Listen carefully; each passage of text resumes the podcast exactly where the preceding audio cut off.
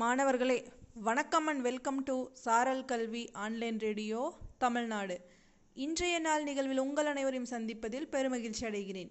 இன்றைய நாள் நவம்பர் பதினைந்தாம் தேதி திங்கட்கிழமை பதினைந்து பதினொன்று இரண்டாயிரத்து இருபத்தி ஒன்று.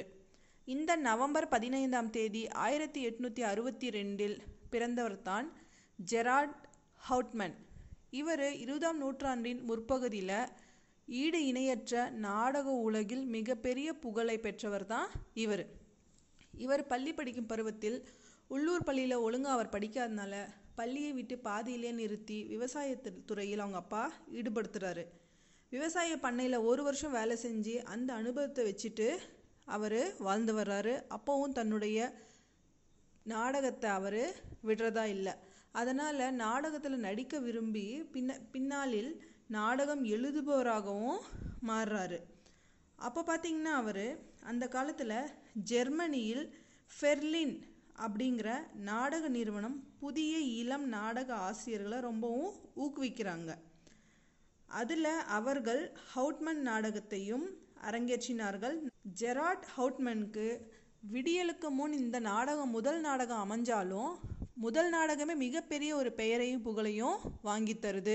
பின்னாளில் ஆயிரத்தி எட்நூற்றி தொண்ணூற்றி மூணில் மேடை ஏறிய நாடகமான நெசவாளிகள் அவரை புகழின் உச்சிக்கே கொண்டு போகுது.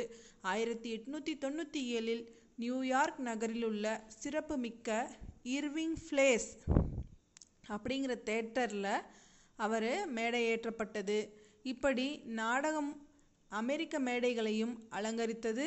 புகழையும் சேர்த்தது. அது மட்டும் இல்லாமல் பிரபலமான பத்திரிகைகளும் இவரை பாராட்டி குவித்தனர்.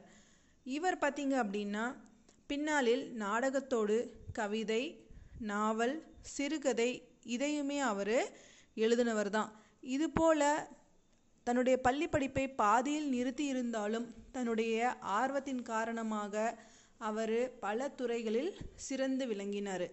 இந்த தகவல்களோடு உங்களிடமிருந்து விடைபெறுவது பொம்மல்லி அரசு மேல்நிலைப்பள்ளி கணிதாசிரியை ஏ. ஷர்மிளா பேகம் தருமபுரி மாவட்டம்.